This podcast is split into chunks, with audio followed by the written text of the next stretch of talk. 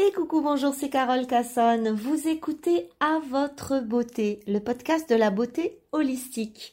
C'est un positionnement plutôt différent et alternatif qui vous aidera à aborder votre propre beauté en toute autonomie, de manière globale et naturelle.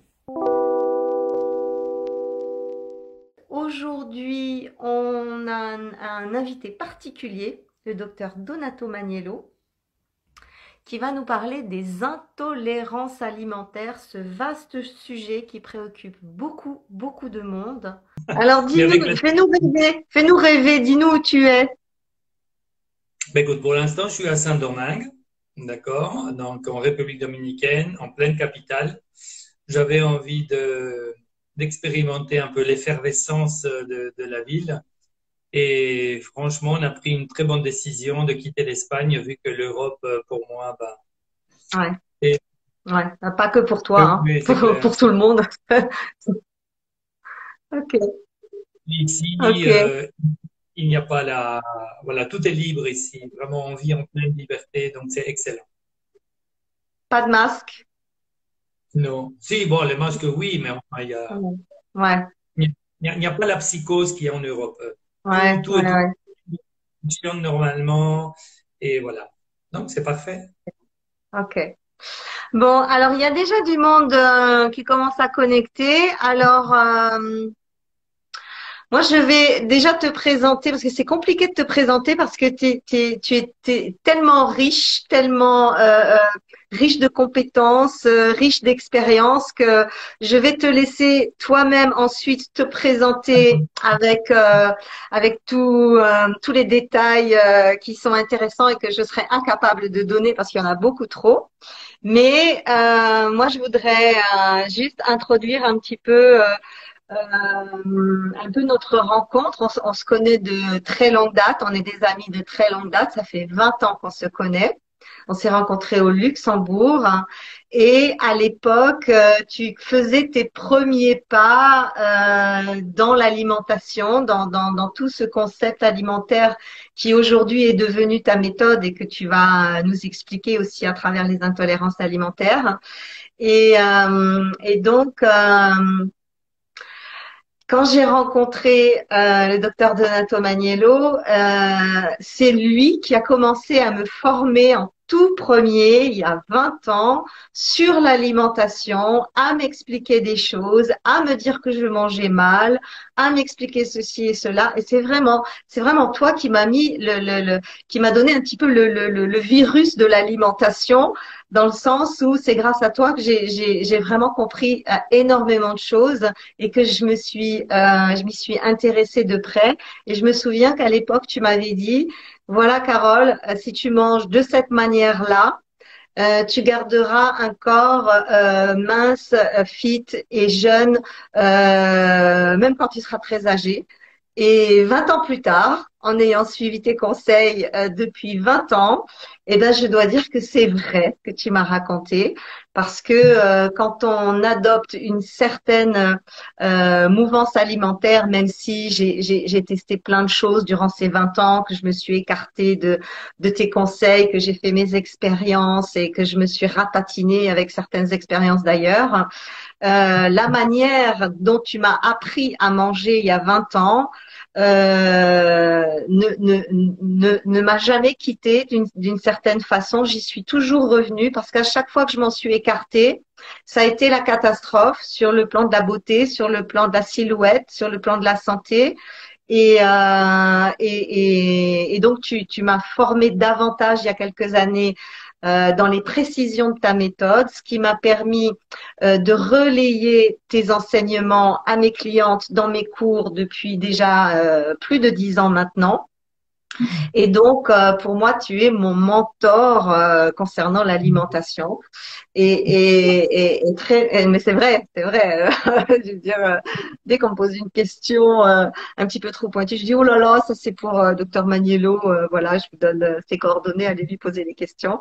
Et, et tout le monde est ravi. Depuis dix ans que j'enseigne ta méthode, tout le monde est ravi, tout le monde est content. Et il y a des résultats absolument partout. Donc, euh, donc voilà, pour, moi, c'est ce que tu proposes, c'est véritablement une perle et une perle qui fonctionne euh, bah, quasiment pour tout le monde. Après, c'est sûr qu'on peut pas plaire à tout le monde parce que, ben voilà mais euh, on va dire que dans, dans, dans les grandes lignes, euh, c'est au niveau alimentation, c'est vraiment grâce à toi que j'ai pu trouver quelque chose euh, euh, sur lequel revenir en permanence et, et, et c'est tout le temps juste. À chaque âge de ma vie, ça a été juste. À chaque moment de ma vie, ça a été juste. Et, et c'est pour ça que aujourd'hui, ben, c'est un plaisir pour moi de t'accueillir euh, conférencier international et, et auteur et, et, et, on pourrait même dire compositeur parce que tu es un excellent musicien, mais on parlera de ça peut-être une autre fois, un musicien et chanteur. Enfin bref, ça c'est la vie privée.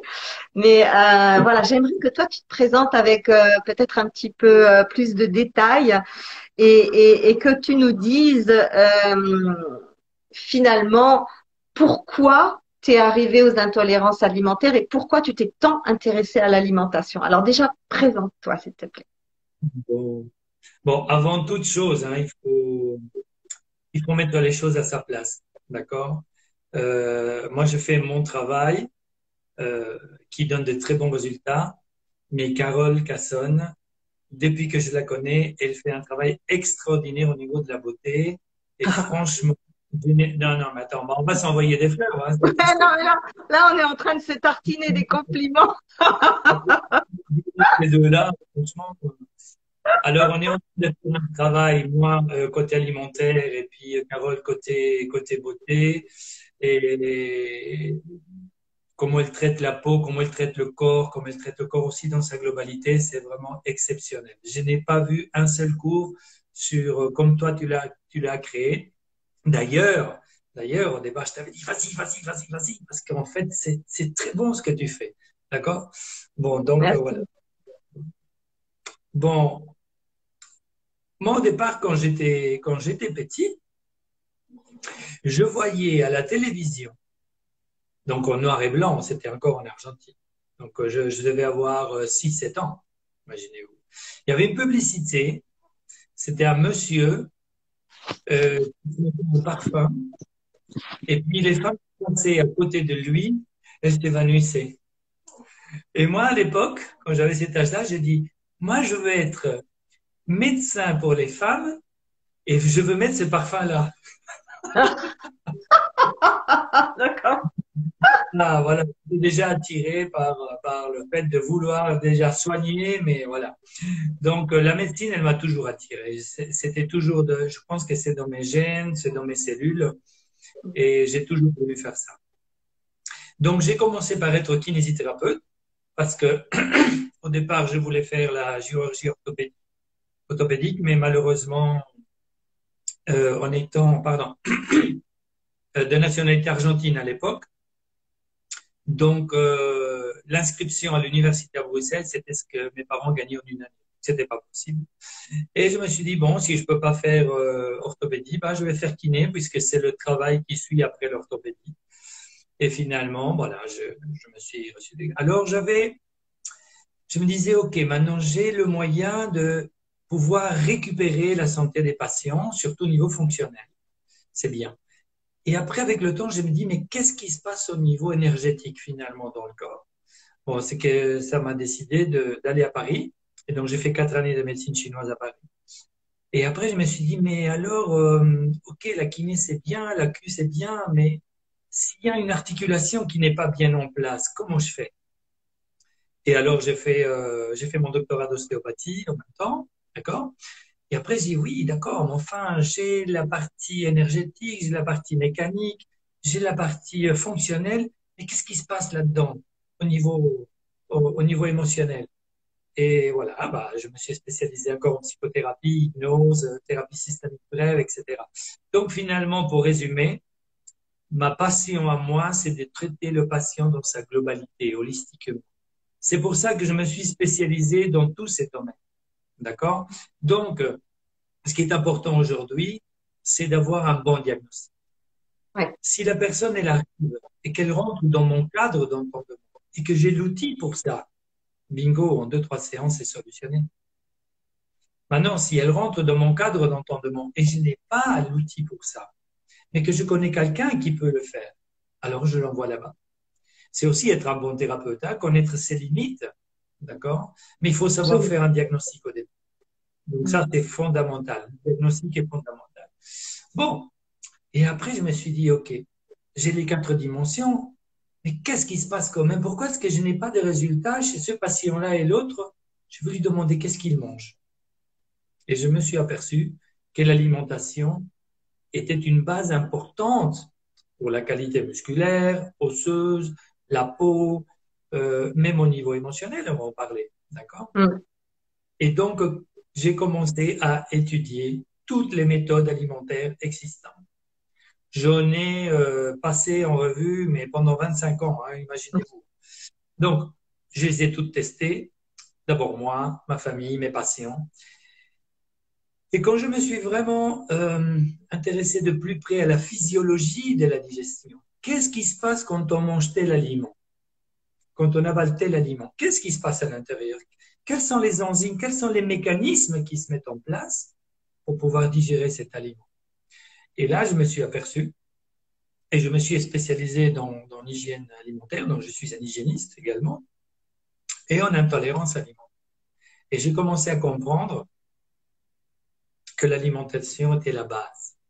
La base. Sans une bonne alimentation, on ne peut pas avoir des résultats ça. On, en arrive tous là, hein. on arrive tous là au final. Dès, qu'on a affaire aux vivants et aux patients, quelle que soit, euh, quelle que soit le, la porte d'entrée thérapeutique euh, qu'on a, au bout d'un moment, si vraiment on veut être efficace et si vraiment on veut euh, aller au bout des choses, on est obligé de s'intéresser à l'alimentation.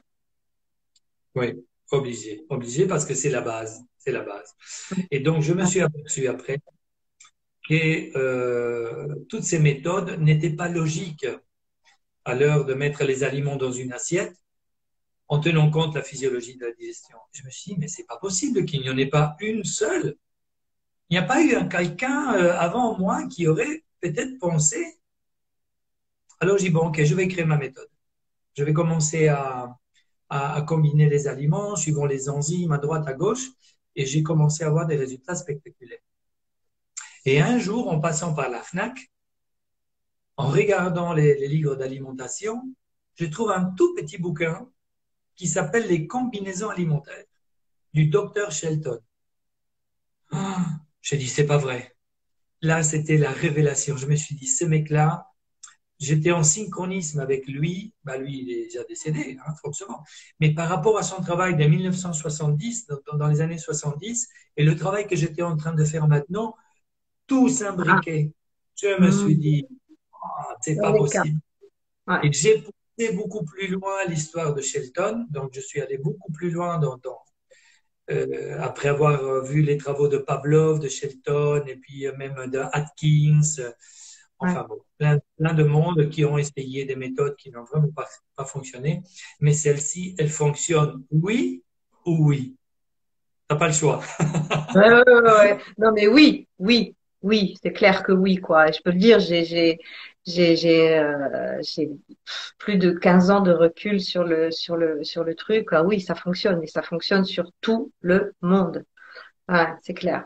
Mais alors, euh, pour pour en venir à notre à notre sujet d'aujourd'hui, euh, les intolérances alimentaires. Qu'est-ce qui, à un moment donné, t'a fait jumper dans cette euh, spécialité-là? Qu'est-ce qui t'a euh, poussé à, aller chercher beaucoup plus d'explications sur, sur ce domaine-là? Parce que, bah, il faut bien le dire, c'est un sujet d'actualité qui concerne tout le monde. Euh, même les gens qui ne le savent pas, pour la plupart, sont en intolérance alimentaire. Tu vas nous expliquer pourquoi. Et, donc, euh, voilà comment tu as abordé la chose et, euh, et, et qu'est-ce que tu en as fait? En fait, c'est que je me suis aperçu, c'est que même en donnant les bonnes combinaisons alimentaires, il y avait des gens qui avaient une symptomatologie qui ne partait pas une dermatite atopique, comme psoriasis, euh, des boutons dans le visage, euh, acné rosacée, problèmes musculaires, des problèmes articulaires, des problèmes cardiaques. J'ai dit, attends, il y a, il y a quelque chose d'autre là. C'est pas possible. C'est pas possible. tu sais, moi, je suis un chercheur, hein, donc tant que je n'arrive pas à trouver, je continue à chercher. Donc, et, euh, et donc, euh, je me suis intéressé vraiment à ce qui se passait vraiment dans l'intestin. D'accord? Alors, on va commencer par dire qu'est-ce qu'est une intolérance alimentaire?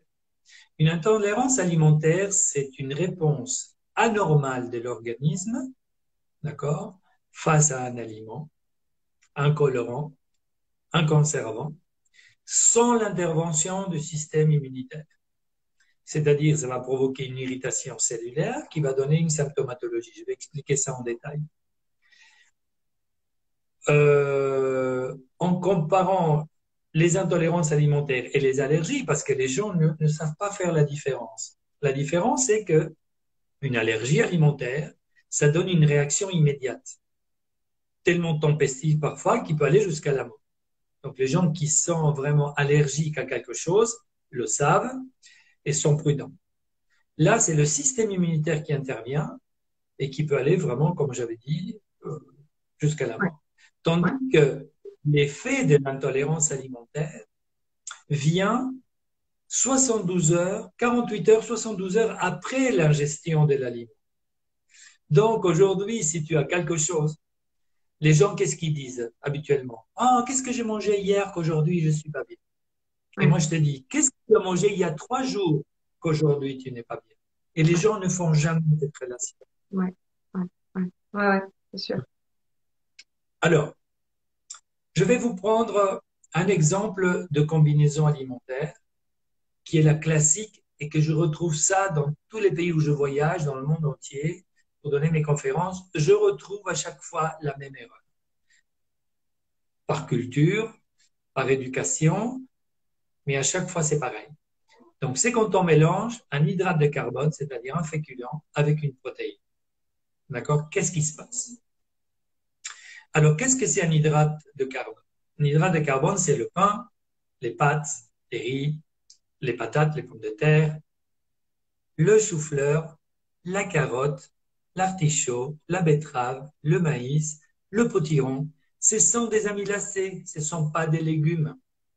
Et c'est là où les gens ne font pas la différence. Bien. Quand j'ingère un hydrate de carbone, dans la bouche, il se libère une enzyme qui s'appelle la ptyaline. Cette ptyaline, elle va envelopper l'hydrate de carbone et commencer sa digestion. Ça, ça commence dans la bouche. D'accord? Ensuite, tu vas avaler cet hydrate de carbone et lui, il va continuer sa digestion dans l'estomac. Mais l'estomac, il doit avoir un milieu alcalin ou très peu acide. Tous les physiologues prétendent que dans l'estomac, il y a de l'acide chlorhydrique, tout tombe là-dedans, ça se mélange. C'est pas comme ça que ça fonctionne. Bon. Ensuite, euh, l'hydrate de carbone va passer dans le duodénum et il va terminer sa digestion dans l'intestin grêle avec les amylases pancréatiques. Ça, c'est la digestion des hydrates de carbone. Quand on ingère une protéine, c'est-à-dire viande, poisson, volaille, œuf, ou une légumineuse qui, qui où il y a aussi des protéines, qu'est-ce qui se passe dans l'estomac? Dans la bouche, il ne se passe rien. Mais dans l'estomac, il se libère une enzyme qui s'appelle la pepsine.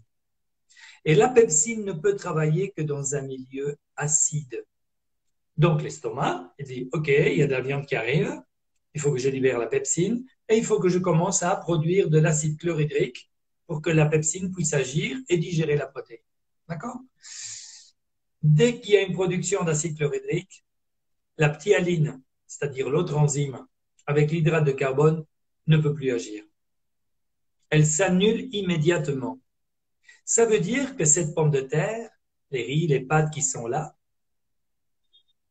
ne vont plus se digérer. Mais avec les 38 degrés de chaleur qu'il y a dans l'estomac, cet hydrate de carbone, il va commencer à fermenter. Et de cette fermentation, il va libérer les amidons.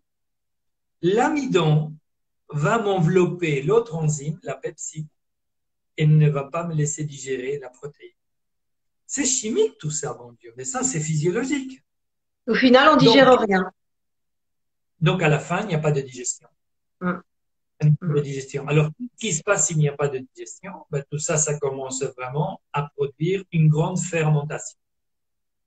De cette fermentation, nous avons des produits dérivés comme, écoutez bien, des acides, de l'ammoniac, de l'alcool, de l'hydrogène, du CO2, du méthane. Le cocktail explosif. Ces toxines-là, ces toxines-là vont passer dans le duodénum, vont arriver dans l'intestin grêle et ça va me détruire la flore intestinale. D'abord, on détruit la flore et ensuite on va endommager la membrane intestinale. Qu'est-ce qui se passe à la fin? On va voir l'intestin perméable. L'intestin va être troué. Et c'est ce qu'on appelle en médecine hein, la symptomatologie de l'intestin troué. Donc, toutes ces toxines de la, de la fermentation vont passer à travers la membrane, ils vont aller dans le flux sanguin. Alors là, c'est le premier phénomène. On va voir un tas de toxines dans le sang, d'accord? Et le sang, il passe par où? Dans les articulations, dans les os, muscles, l'appareil génital, les, les organes, la peau, les glandes, laissant une quantité énorme de symptomatologie que la médecine parfois n'arrive pas à comprendre. C'est le premier phénomène. Le deuxième phénomène, et là on y arrive, c'est que l'aliment qui va arriver dans l'intestin, il n'arrive pas à digérer, ni métaboliser, ni disséquer, et fermenter. Et un petit bout de cet aliment pourri et fermenté va aussi passer à travers la membrane dans le flux sanguin. Qu'est-ce qui va se passer avec cet aliment? Par exemple, on va prendre le blé, parce que tout le monde mange du pain tous les jours. D'accord? Alors, ce petit morceau de blé va rentrer dans le, dans le sang et va commencer à m'irriter la membrane des cellules. Une fois, deux fois, trois fois, ça va, mais à la centième fois, cette membrane, elle va s'irriter. Et pour se protéger de cette irritation, cette cellule, elle va se gorger d'eau. Et ça, c'est le premier phénomène de l'intolérance alimentaire, c'est la rétention, des liquides sont gonflés. Et ce hum. n'est pas un problème rénal, c'est un problème métabolique cellulaire. Absolument. Si la cellule est gorgée d'eau, elle ne peut pas fabriquer de l'oxygène. Deuxième phénomène de l'intolérance alimentaire, c'est une fatigue chronique par hypoxie. Donc, je me sens gonflé, je suis tout gonflé. Après, tous les problèmes commencent. Problèmes dermato, gynéco, euh, problèmes intestinaux, problèmes de glandes, problèmes de tout ce que tu veux. Tout, tout. Et ça, prend de plus en plus de formes. Alors, on passe en revue un petit peu les symptômes généraux, mm. c'est-à-dire chute de cheveux, mm. euh, fatigue chronique, les poches oculaires, euh, ensuite, problème de sommeil, problème de transpiration, palpitation cardiaque, difficulté à respirer. D'accord? Problème d'angoisse, de stress, euh, de tout type. D'accord? Problème psycho. Après, problème articulaire, musculaire de tout, de tout type. Problème gynéco, les femmes qui souffrent énormément pendant les règles, qui ont des énormes douleurs avant, pendant et après. Pareil. Euh, bon, la cellulite, on n'en parle pas, hein, puisque l'excès de toxines. Ah, alors moi, moi, Dino, moi, Dino, pardon, je te coupe, mais dans ma pratique, maintenant, depuis quelques années, j'ai euh, j'ai remarqué euh, un autre phénomène que je ne voyais pas avant. Ce sont les poches malaires, c'est-à-dire des poches juste ici sur les pommettes, juste en ah dessous des yeux. Tu sais, j'ai de plus en plus de femmes et même d'hommes que je vois avec une espèce de, de, de, de cloque ici, cloque d'eau sur la pommette. Et euh, dès qu'on change l'alimentation, ça se résorbe. Et, et, et ça, c'est nouveau. Je ne connaissais pas ça avant. Oui, oui. je veux dire, la symptomatologie est très vaste.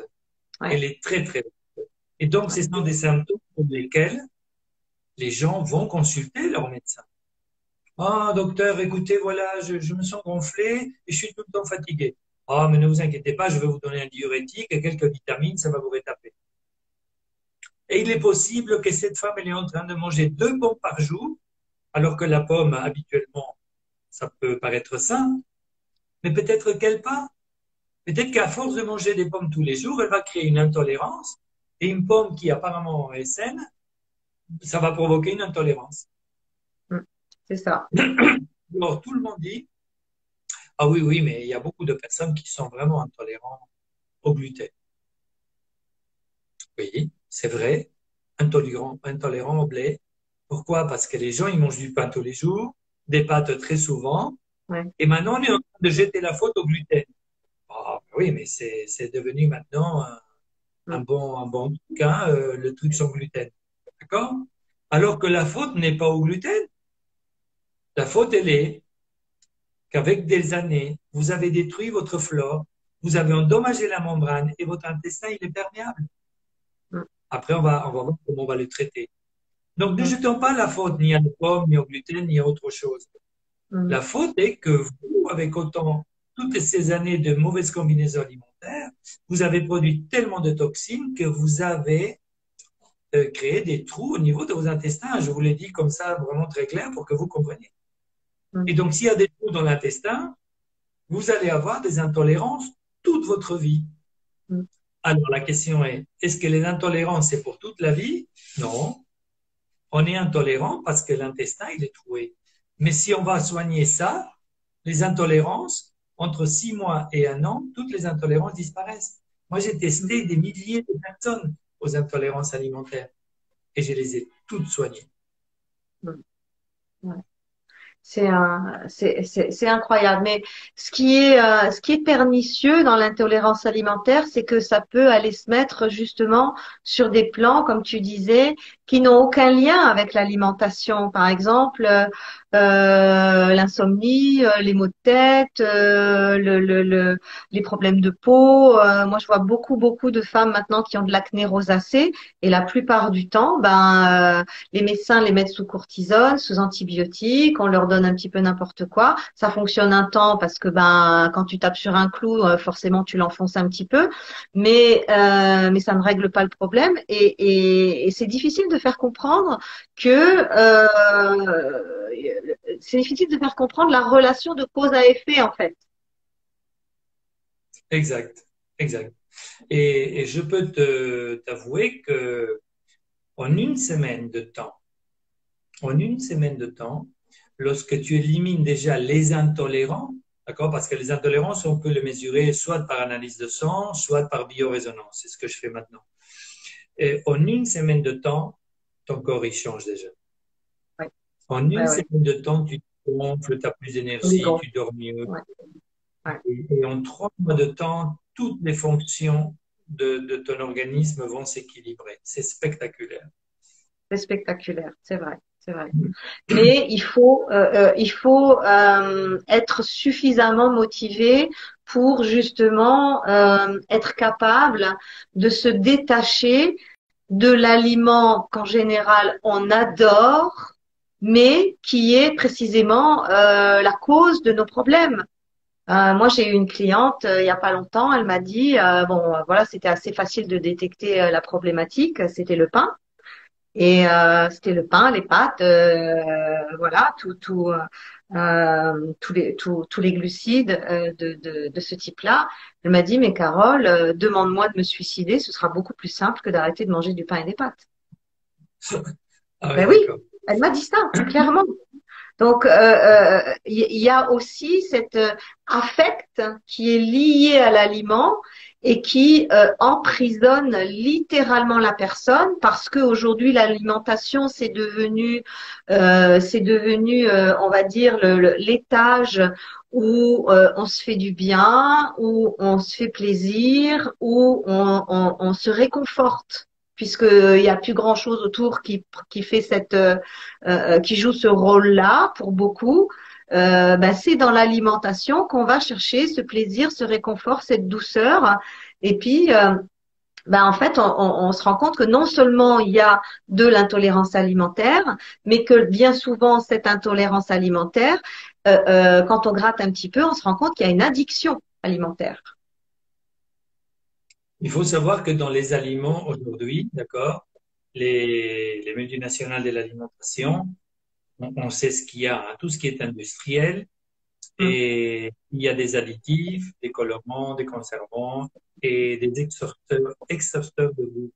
Donc, ça veut dire que oui ou oui, ça, ça, on, provoque une addiction à tous ces mm. aliments-là.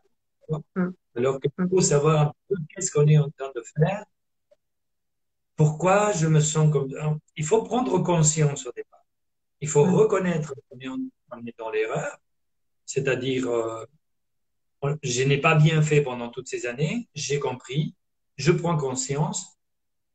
Maintenant, ce que je cherche dans ma vie, c'est quoi? Une qualité de santé. OK, donc il faut quand même être conséquent.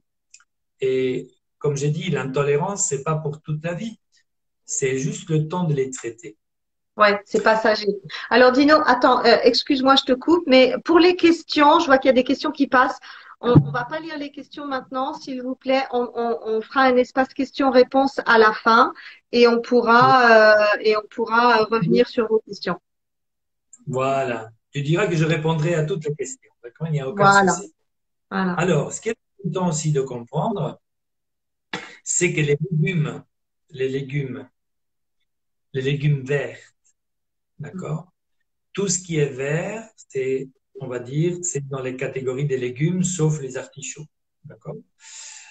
Euh, L'exception au vert, c'est le poivron rouge, le jaune, l'aubergine et le chou rouge, que je les considère dans la famille des légumes verts. Donc, euh, il faut savoir que les légumes, comme les fruits, ne se digèrent pas dans l'estomac. Ils se digèrent dans l'intestin grêle. Donc, quand on mange un légume cru, il va rester peut-être 10 minutes dans l'estomac, le temps de bouger un peu, d'arriver, et ça passe directement dans le duodénum. Ça ne restait pas dans l'estomac. Et le fruit, pareil. D'accord? Quand vous mangez un fruit, je crois que le fruit qui, reste le plus longtemps dans l'estomac, c'est la pomme, si elle n'est pas bien mâchée. D'accord? C'est à peu près 30 minutes. Sinon, au bout de 10-15 minutes, ça passe de l'autre côté. Bien. Quand je vais associer mes hydrates de carbone avec des légumes crus, l'hydrate de carbone va retenir le légume cru dans l'estomac. Et donc, il va commencer aussi à fermenter. Mm-hmm. Mm-hmm. Donc, quand on, mange des pâtes, du riz ou des pommes de terre, très souvent, il y a une salade à côté. D'accord? Mais on ne peut pas manger des légumes crus avec des féculents. C'est pas possible. Mm. D'accord? Donc, qu'est-ce qui se passe quand on mange steak, frites, salade ah ouais. Eh je veux dire, là, vous avez tout faux. Là, vous avez tout faux. Euh, donc, à partir de là, les légumes crus peuvent uniquement se mélanger qu'avec des protéines. là, il n'y a aucun problème. Donc après, je vous dirai après le résumé de comment il faut. D'accord? Ensuite, on a les légumineuses, c'est-à-dire euh, tout ce qui est lentilles, pois chiches, flageolets, etc. Donc, ce sont des aliments très complexes qui sont faits de moitié de protéines et moitié d'hydrates de carbone, à peu près. D'accord? 50-50, 60-40, ça, prend la légume. En tout cas, il y a les deux. d'hydrates de carbone, je ne veux pas pouvoir rajouter les protéines. Et si j'ai ma partie, donc pas de viande, pas de petits salés, pas de, pas de saucisses dans mes lentilles, quoi. Et si j'ai ma part de protéines dans mes lentilles, je peux pas rajouter des hydrates de carbone. C'est-à-dire, je peux pas rajouter ni de riz, ni de carottes, ni de pommes de terre. Donc, les légumineuses, toujours avec des légumes cuits. Oui. Pour vous tromper jamais. Voilà, ça c'est les règles. Donc, protéines avec des légumes verts cuits ou crus hydrates de carbone, toujours avec des légumes cuits, et légumineuses, toujours avec des légumes verts cuits. Et là, vous vous trompez jamais. Vous allez réécouter cette vidéo, j'espère. Oui. Donc, euh, vous allez, vous allez mettre ça en place et vous allez voir les changements que vous allez. Les fruits, jamais après un repas. Jamais après un repas. Mais dans toutes les cultures, après un repas, on met la salade de fruits au milieu. C'est faux. Moi, quand je vous donne une réponse, c'est qu'il y a vraiment une raison, d'accord? Donc, je ne vais pas vous dire, ah, il est possible que non. C'est comme ça. Ça veut dire quoi? L'effet sucré après un repas, ça fait dilater le duodénum. Donc, le pylore, il va s'ouvrir, l'estomac, la bouche de l'estomac va s'ouvrir et va laisser passer des aliments non digérés dans l'estomac. Alors, tu vois, oui, mais tu vois, ce qui est compliqué, ce qui est compliqué à faire passer là comme message, en, tout cas, c'est à ce niveau-là que moi j'ai vraiment détecté des freins pendant pendant les cours, c'est que là, on touche à la culture alimentaire de l'individu. On touche euh, euh, aux plats familiaux, on touche aux plats nationaux, tu vois. Je veux dire parce qu'au final, quand quand euh, quand on regarde les choses avec tes lunettes, avec ta méthode, eh bien, euh, la lasagne, c'est foutu, euh, la pizza, c'est foutu, euh, le kebab, c'est foutu, le couscous, c'est foutu. Tout, tout, tout, tout ce qui, tous ces plats culturels, euh, finalement, on se dit, ouais, mais Carole, euh, moi, mes, parents, mes grands-parents, euh, ils ont mangé ça tout le temps, ils n'ont jamais eu les, problèmes que moi j'ai eu. Donc, comment tu expliques? Alors, qu'est-ce qui se passe? Parce que ce qui est, ce qui est drôle, hein, c'est donc, euh, je vais vous donner deux trois exemples, hein, parce que j'ai donné des conférences un peu partout. Donc, un jour, on m'a invité à aller à Strasbourg, en Alsace. Hein, et donc, quand j'étais en train d'expliquer ça, les gens ils disent, ben, et alors la choucroute? J'ai dit, écoutez, écoutez, à midi, vous allez manger la choucroute avec des pommes de terre. C'est parfait. Et le soir, vous allez manger votre saucisse, votre petit salé, tout ça avec votre choucroute. Ah, ben c'est pas marrant hein, si on mélange pas les trois. Bon ben voilà. Un couscous, pareil.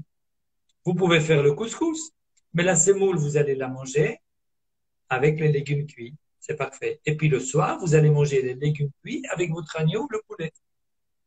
Donc, euh, ça peut se faire mais ça va se faire de façon différente. Maintenant, ce qui est très important, c'est que c'est vrai qu'il y a la culture, il y a l'éducation et il y a les croyances. D'accord?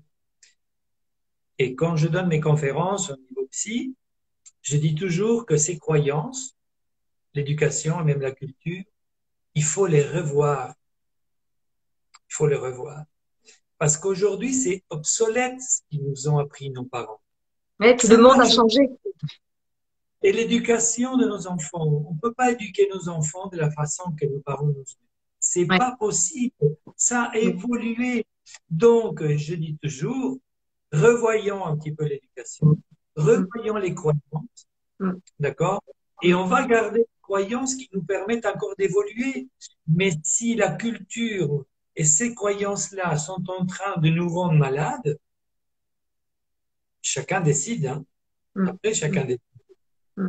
Mais moi, je, je, revois un petit peu tout ça. Je me dis non, ça, ça ne me sert plus parce que maintenant, c'est quoi Donc, je vais changer la culture. Je vais la faire évoluer, la culture. Et, et, puis, il y a, et puis, il y a aussi, euh, euh, moi, en tout cas, c'est ce que je réponds il y a aussi euh, cette histoire que euh, nos organismes, nos métabolismes aujourd'hui, d'une manière générale, sont soumis à des conditions extrêmes, notamment en termes de stress, qui n'existaient pas à l'époque de nos parents et de nos grands-parents. Parce que les parents et les grands-parents, ben, ils mangeaient la lasagne. Je prends cet exemple-là parce que moi, je suis italienne, euh, voilà. Et puis, euh, tu, connais bien la culture. Euh, ben, moi, mon grand-père, il mangeait sa lasagne avec euh, la viande dedans, le fromage, la pasta et tout ça. Bon ben il avait un bide comme ça et il avait mal il, avait mal au ventre, il se plaignait, euh, euh, il faisait il faisait deux trois gaz, ça faisait rigoler tout le monde et puis il allait se coucher et puis il s'écoutait pas trop. Euh, euh, voilà, à cette époque-là, les, les, les, les, hommes, les femmes n'avaient pas le, le, le, même euh, euh, le même niveau d'exigence de bien-être, le même niveau de, de, de, plein de choses. Et puis euh, ils avaient des métabolismes, des systèmes immunitaires qui étaient forts, qui étaient puissants, et il y avait une puissance métabolique qui permettait finalement, ben bon, ça allait bien quand même, même si ça créait des problèmes. Alors que nous aujourd'hui, on est, on a plus cette puissance métabolique. On est tellement, tellement soumis à plein de choses abominables entre guillemets euh, en termes de pollution, en termes de stress, en termes de stress oxydatif, de stress électromagnétique, de, de, de, de, stress à tous les niveaux, ben, euh, euh, tout ça crée des faiblesses aussi en nous. Et du coup, on, a, on, a, on, on, ne se défend plus de la même manière parce que ben, on vit plus dans le même monde et que on doit faire beaucoup plus attention que ce que nos parents ou, nos grands-parents faisaient avec l'alimentation, que euh, euh, ça passe plus dans nos générations avec la vie qu'on mène, ça passe plus. Donc, on est obligé, comme tu dis, de re-questionner euh, beaucoup de plans et d'aller et d'aller repositionner des valeurs qui vont être propres à chacun pour pouvoir fonctionner correctement. Exact, exact. Donc ça, c'est mm. important. Et aussi, ce qui est très important, pourquoi on mange? Pour le plaisir du palais ou pour se nourrir? Donc ça aussi, il faut voir. D'accord? Alors, ce qui est très important aussi, c'est de ne pas se frustrer dans l'alimentation, parce que ça aussi, psychologiquement, ça peut vraiment donner l'effet contraire. Alors, dans la méthode que moi je propose, c'est de manger cinq fois par jour. Alors les gens ils disent oh là là, ben, cinq fois par jour c'est beaucoup pour l'estomac, etc. Moi je dis cinq fois par jour c'est un petit déjeuner, un fruit à mi-matinée, un déjeuner, euh, un goûter, là aussi c'est le, le fruit qui, qui arrive, et un dîner. Ce que je dis toujours, c'est qu'il faut se servir une seule fois dans l'assiette. Et si vous mettez les deux points ensemble comme ça, d'accord, les deux points ensemble, vous pouvez tous faire la. Voilà. Ça, c'est la taille de votre estomac. Comme ça ou comme ça? Oui, comme ça ou comme ça, comme tu veux. Ah, c'est pareil, comme ça ou comme ça? D'accord. c'est le même volume, Ça, c'est la taille de votre estomac. Donc, ce que vous mettez dans l'assiette, c'est ce qui rentre vraiment dedans. Et moi, je dis toujours, il faut remplir l'estomac à 80%. Mm. Pourquoi? Si je prends mon estomac et je le divise en, en, en, 10, en 10 parties, 8 parties, c'est-à-dire 80%, vont me servir à maintenir mon métabolisme en bon temps. Les deux autres parties, ça va servir à maintenir le compte bancaire de votre médecin.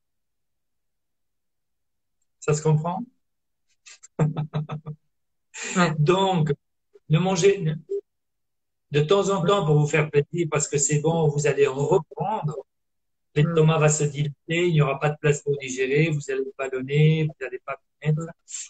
Euh, mais bon, ça vous, aura, ça vous a fait plaisir. Alors, chose importante, si vous faites les devoirs comme il faut tous les jours et que votre organisme, il est fort, la flore intestinale, elle est géniale, la membrane, elle est forte et protégée, de temps, en temps, si vous mangez une pizza et une lasagne comme ça part très bien. Vous allez être gonflé, vous n'allez pas la digérer, mais le plaisir là-dedans, ça dit oh qu'est-ce qui est bon.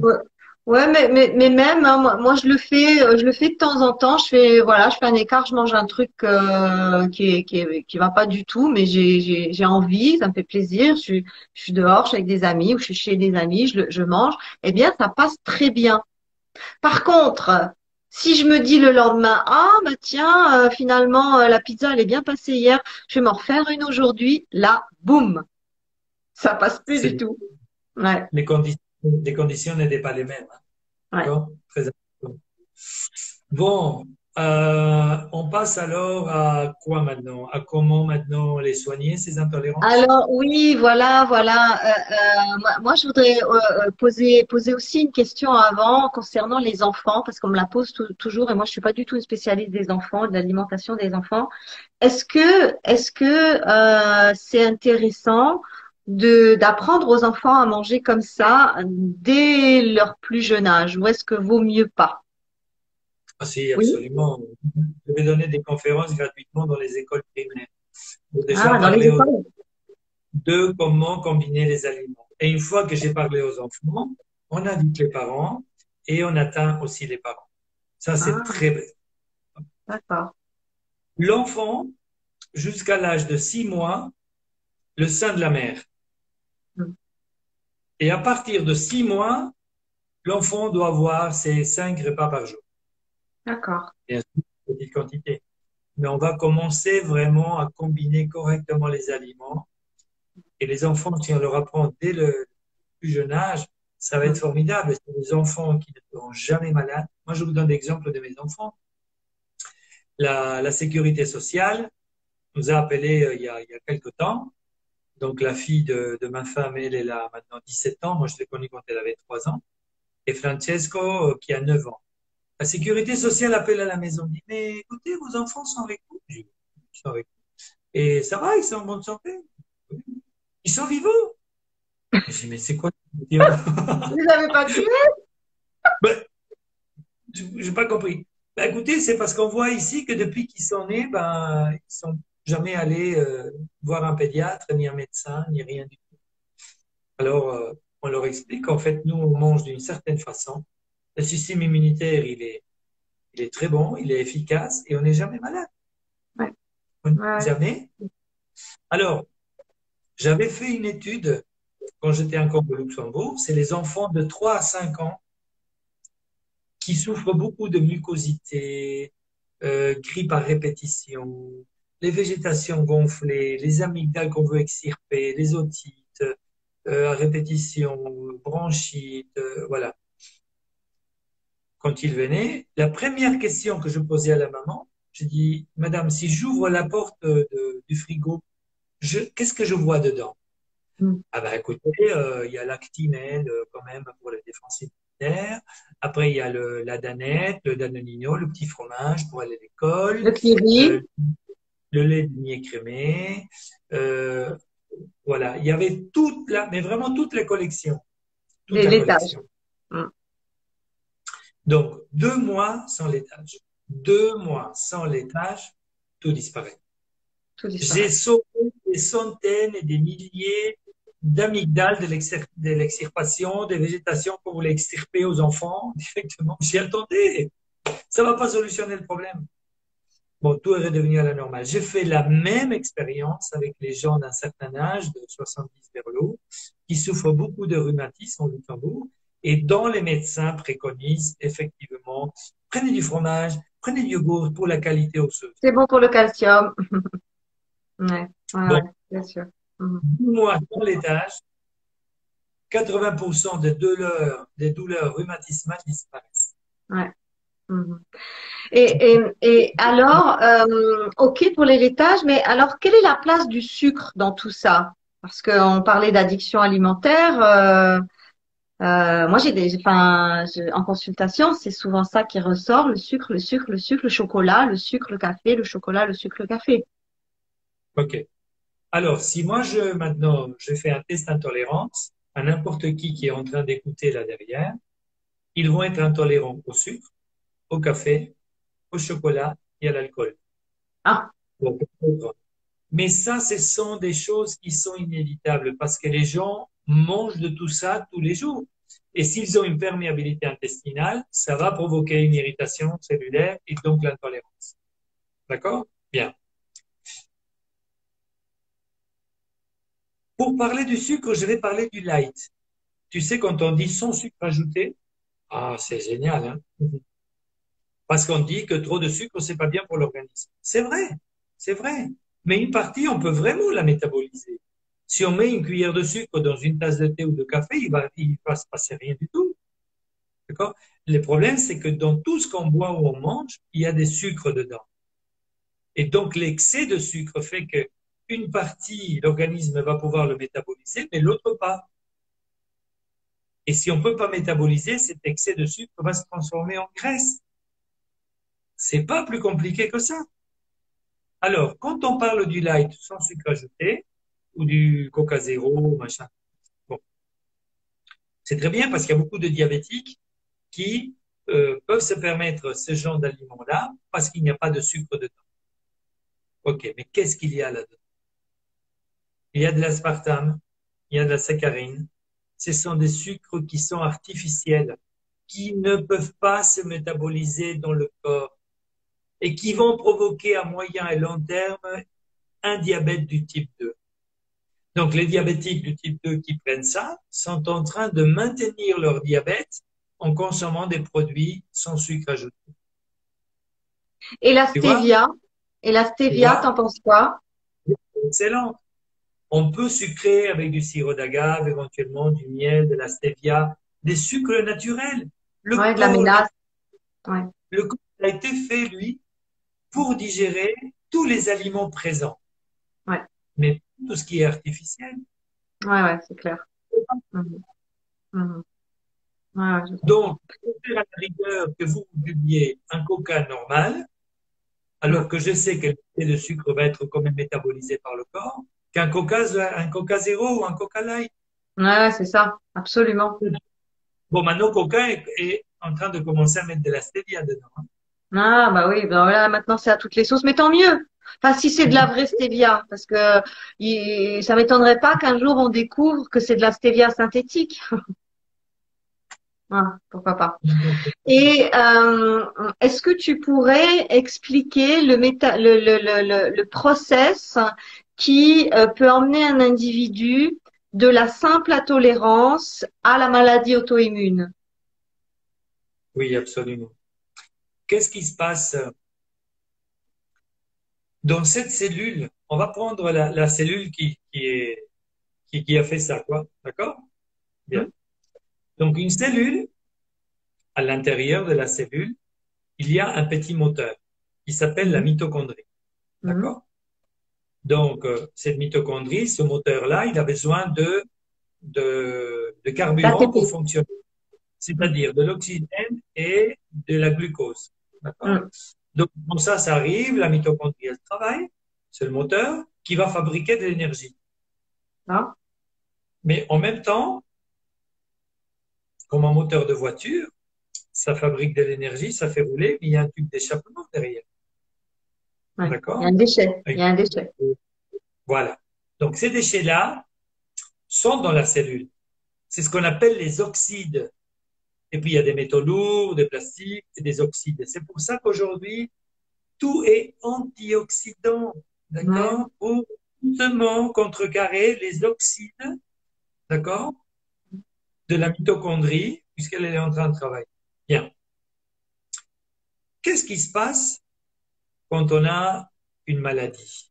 On a une symptomatologie, une maladie, et on va voir le médecin. Le médecin va vous donner des antibiotiques ou des choses comme ça, parce que là, effectivement, vous avez un problème pulmonaire. Oui, bah, je vais vous donner un aérosol, à euh, droite, à gauche alors que c'était peut-être pas nécessaire. Mais la membrane de cette cellule, elle va s'épaissir, d'accord? Pour se protéger, elle va s'épaissir, d'accord? Et donc, euh, euh, avec les antibiotiques, on va se sentir beaucoup mieux, d'accord? Mais qu'est-ce qui se passe? À l'intérieur de la cellule, le moteur continue à travailler. Il y a des déchets qui continuent quand même à, être produit. Être produit dedans. Et comme on se sent beaucoup mieux, ben, on va commencer à profiter, on va manger une glace, on va manger à droite, à gauche, tu vois, puisqu'on se sent beaucoup mieux, on commence à faire de nouveau des excès. Et donc, la cellule, qu'est-ce qu'elle fait à un moment? Elle pète. La cellule, elle, elle pète. Explose. Elle explose. Donc, des petits morceaux de membrane des cellules vont se retrouver dans le flux sanguin. Et là, le système immunitaire dit, et là, attention, il y a des trucs que je ne reconnais pas dans mon corps. Des petits débris de membrane cellulaire sont dans le flux sanguin, et lui, le système immunitaire, il commence à envoyer des anticorps. Ah oui, parce que c'est un état anormal. absolument. Donc, qu'est-ce qui se passe? Le système immunitaire, il ne va pas envoyer 100 anticorps, il va en envoyer 10 000 au cas où. Quand les anticorps ils arrivent sur place, ils vont commencer à attaquer les petits morceaux de débris de la membrane de la cellule. Oui? Et après, il y en a deux ou trois qui disent, hé les gars, regardez là, à côté, les membranes là qui sont sur le côté des vaisseaux, c'est fait du même matériel que ces petits débris. Alors, ils commencent à attaquer la membrane des vaisseaux. C'est ça. Et c'est ce qu'on appelle, ça c'est ce qu'on appelle la maladie auto-immune. C'est le corps qui s'attaque lui-même. On en a plus de 200. Mais ah on ne sait pas l'expliquer. Alors on dit, vous avez une maladie auto-immune, ça y est, c'est pour toute la vie. Mais il faut arrêter de raconter des conneries aux gens. Alors, regardez. Est-ce que c'est réversible? Alors, est-ce que c'est réversible selon toi? Alors, regarde les trois, les trois maladies les plus importantes qu'on appelle les maladies auto-immunes. C'est le Parkinson, d'accord? Les scléroses en plaques et l'Alzheimer. On dit, voilà, ouais. auto-immunes. Bon. Réfléchissons un petit peu maintenant. Quand on mange mal et on combine mal, le pH de ton corps, il est très acide. Si moi maintenant je prends un câble, un câble ici, voilà, je prends un câble, un câble électrique. Donc là j'ai une gaine et à l'intérieur j'ai deux câbles avec deux petites gaines, non le câble bleu et brun, d'accord Bon. Si moi je mets de l'acide maintenant sur ce câble, qu'est-ce qui se passe? Il va se trouer et puis il va se casser. Ah oui, oui. Et il va y avoir un court-circuit. Mm. Et l'information ne va plus passer de là à là. Mm.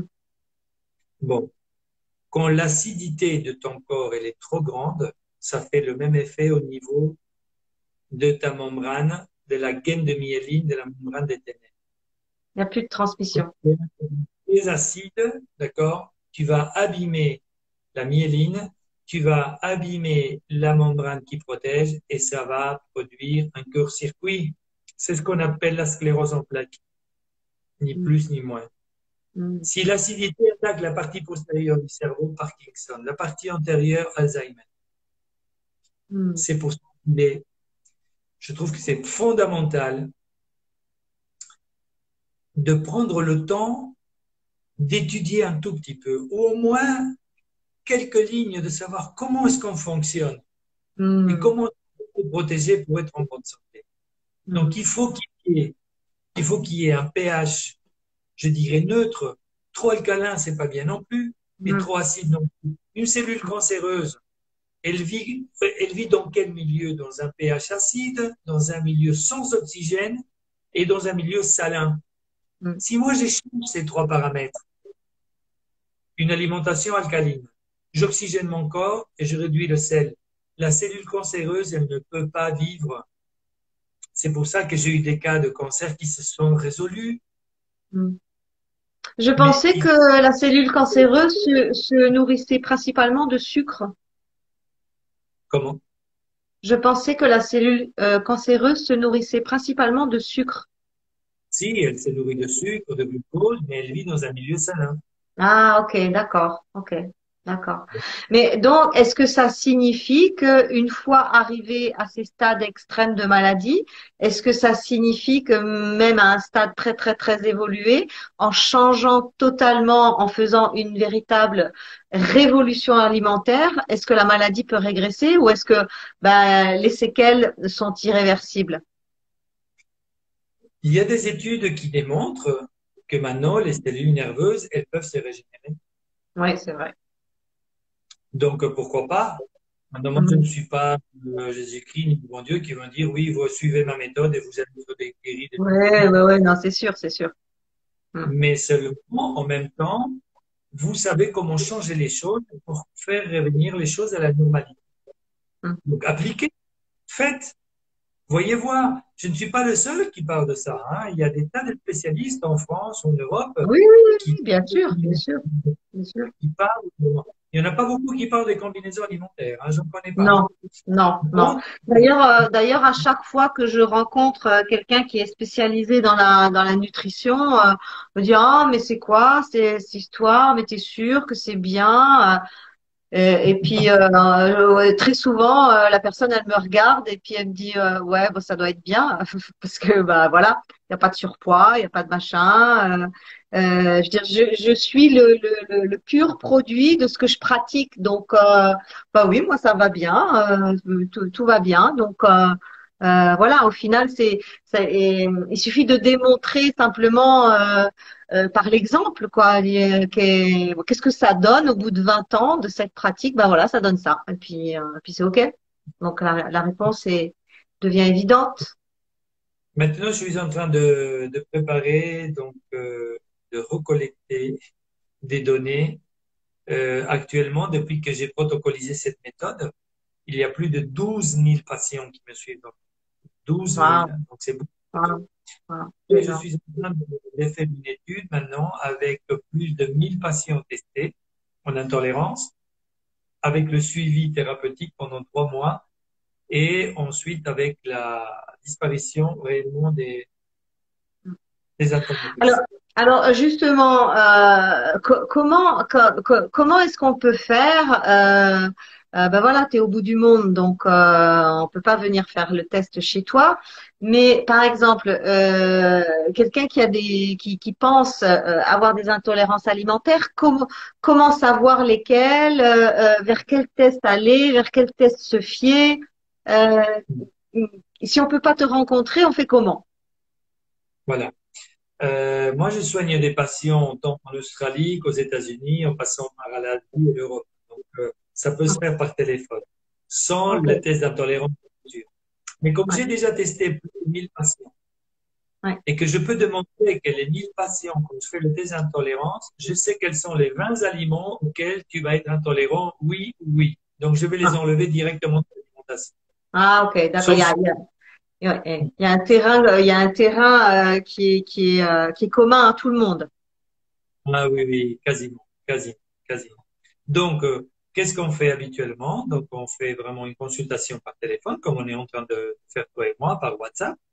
Et donc, euh, il y a tout un questionnaire que j'ai déjà bien établi avec certaines symptomatologies. Et donc, euh, ça me permet de savoir s'il y a vraiment euh, des intolérances ou pas. D'accord? Premièrement. Donc, déjà, le diagnostic est important. Ensuite, ce que je fais, je prépare un menu personnalisé. D'accord? Et euh, tout est combiné selon ma philosophie. Le menu, il vient avec la liste des courses pour la semaine et les recommandations de comment cuire les aliments pour maintenir vraiment les propriétés nutritionnelles de chaque aliment.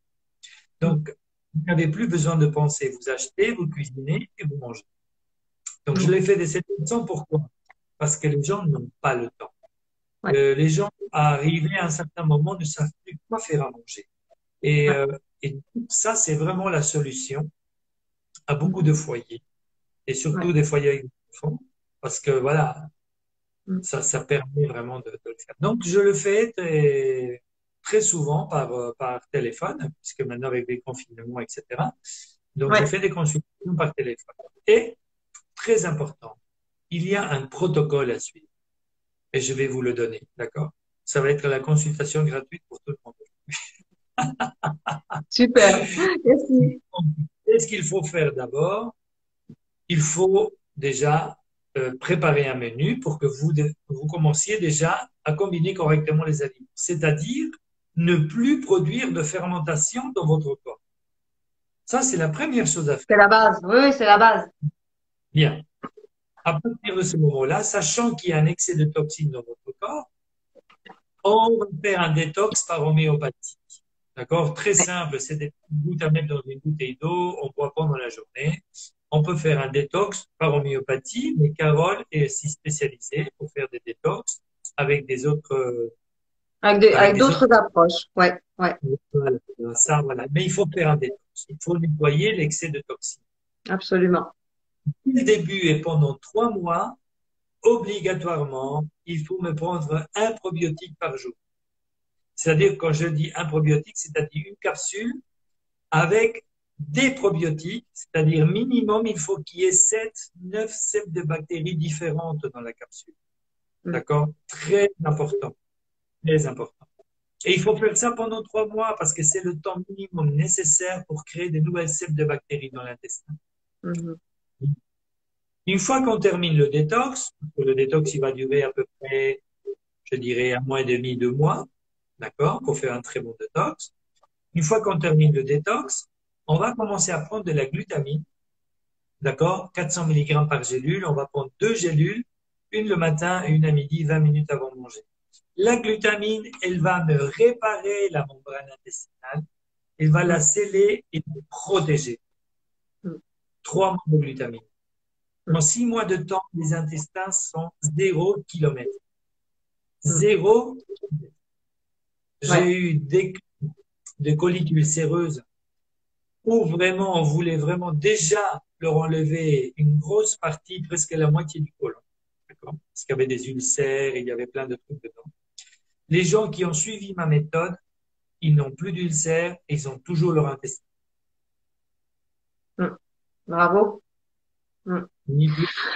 Ouais, c'est remarquable. D'ailleurs, euh, euh, moi j'ai beaucoup de clientes hein, qui qui euh, qui qui t'ont suivi, qui sont venues faire parce que à l'époque tu tu venais tu venais à Genève au moins une fois par an pour pour pour ces tests-là.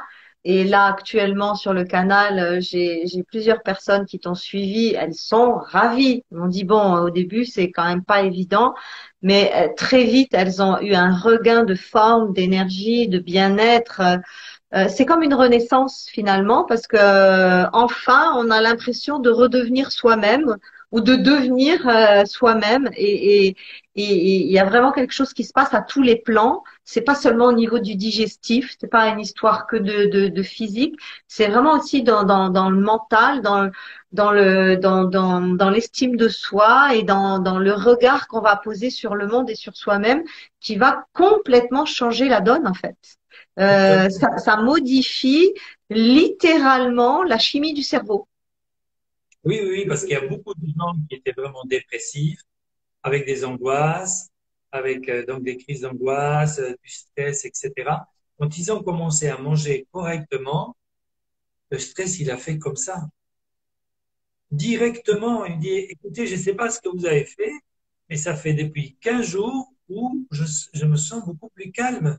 Je n'ai plus d'anxiété, je n'ai plus d'angoisse, j'ai plus de palpitations. Donc, ça veut dire que on devient plus lucide au niveau émotionnel.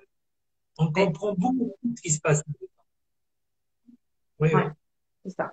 Alors, euh, Dino, si tu es d'accord, on pourrait euh, on pourrait lancer le, le, question-réponse hein, parce que bah, le temps passe vite. Je crois que je crois que ça fait déjà presque une heure qu'on qu'on discute. Donc, euh, si vous avez des questions, euh, alors si vous avez des questions, coucou mouette 91.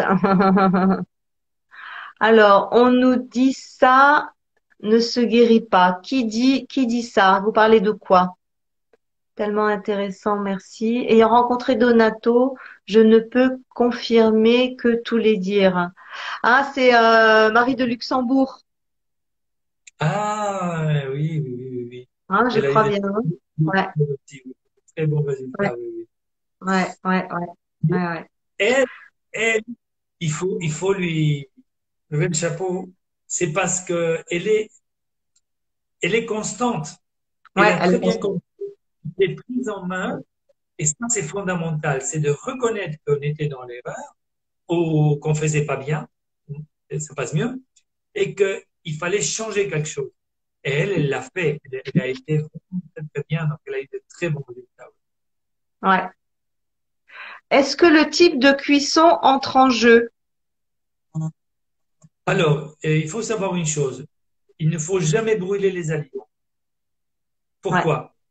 Quand on brûle les aliments, on crée de nouveau des enzymes, jusqu'à 400 parfois quand on brûle une viande, et ces enzymes-là, on ne peut pas les digérer. Et donc, il est dit, et clairement dit, que ça peut être cancérigène. Donc, on ne doit jamais frire les viandes. C'est-à-dire, dans une poêle, on ne met jamais d'huile pour faire frire ni le poulet, la viande, le poisson, jamais. Pourquoi?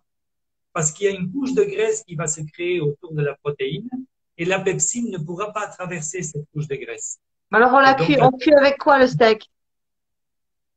Ben, rien du tout. Avec la poêle, il y a déjà assez de graisse dans la viande pour que ça puisse se cuire tout seul. Donc, à feu doux, lentement, mais on ne brûle jamais.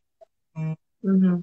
Ok, d'accord une chose euh, comme ça, parce que très souvent, les gens, ils ont tendance à bouillir les aliments, c'est-à-dire on les, euh, et donc après, on les enlève de l'eau et on les mange. Bon, il est vrai que quand vous les montez à très haute température, euh, tous les minéraux et tout ça, ça, ça va rester dans l'eau en fait. C'est pour ça, ne jetez jamais l'eau de cuisson de vos légumes. Vous les gardez, vous les mettez dans un, dans un vase et puis vous les mettez au frigo.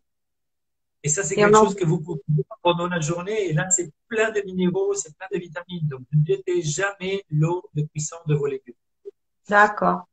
Alors, les intolérances alimentaires sont-elles seules à l'origine d'une perméabilité intestinale ou une perméabilité déclenchée par le stress, les médicaments, les déficits enzymatiques? Peut-elle aussi provoquer ces intolérances? Absolument, absolument. Ça, ça doit être une personne qui a lu mon livre, certainement. effectivement, l'alimentation y est pour beaucoup, d'accord euh, Il est presque 90%, c'est l'alimentation qui va vraiment, euh, on va dire, euh, euh, annuler la flore intestinale et endommager la membrane. Mais aussi le stress, le médicament, euh, tous les additifs alimentaires, tout ça, ça aussi, ça vient irriter la membrane intestinale. Effectivement, c'est vrai. Ah, ok, d'accord. Et donc, euh, tout ça peut créer une, porosité intestinale et créer une, une intolérance alimentaire à, à, à quoi? Bien parce que il y a une perméabilité intestinale. Sinon, pas. Quand l'intestin il, est scellé et il n'est pas troué, il n'y a pas d'aliment qui va, qui va passer de l'autre côté. Donc, l'intolérance ne se crée pas. L'intolérance est là parce que l'aliment passe de l'autre côté, va irriter la membrane cellulaire, mm-hmm. mais sinon pas. Ok. Alors, les, les neurologues disent que ça ne guérit pas la, la porosité intestinale, apparemment. Mais si, ça se guérit. Qui a dit ça? Je comprends pas qui a dit. Les bon, Les neurologues ont dit que on saura pas qui, c'est les neurologues. Les neurologues, attends, Les neurologues, ils doivent s'occuper des nerfs. D'accord? Ils s'occupent des nerfs correctement. C'est parfait. Mais s'ils ne connaissent pas euh, ce qui se passe au niveau physiologique, au niveau de l'intestin, donc euh, qu'ils lisent un tout petit peu, d'accord? Mm. C'est facile, c'est dans la physiologie de la digestion. La porosité intestinale se guérit. Je dis bien se guérit pour dire ne se soigne pas, pour être vraiment un peu plus pesant. Ouais, Mais il faut, il faut, qu'ils arrêtent, il faut qu'ils arrêtent de raconter des conneries. La médecine, il faut quand même bien l'étudier et la porosité intestinale se guérit. Ouais, je suis d'accord avec toi. Manger, manger trop rapproché n'est-il pas néfaste pour les organes? Non, chaque deux heures. Alors quand j'ai dit euh, le petit déjeuner, à mi-matinée, un fruit, c'est-à-dire vous allez maintenir votre taux de glycémie constant dans le sang. D'accord? Ce qui va plus provoquer ces pics de d'hypoglycémie, puis on va manger quelque chose, ça va augmenter. Donc, votre pancréas va jouer au yo-yo, ce qui provoque à, à moyen long terme un diabète du type 2. Le fait de manger régulièrement, ça va maintenir une glycémie, ça va maintenir une glycémie constante dans le sang et votre métabolisme va être parfait. D'accord. Euh, comment associer les graisses?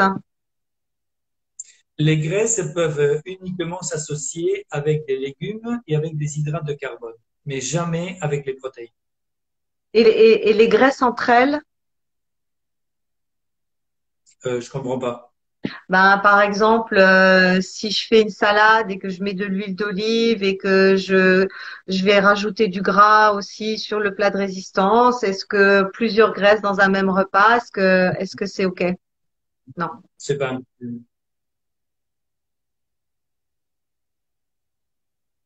J'ai pas compris ta réponse. Donc, ce n'est pas un problème. Ah, c'est pas un problème.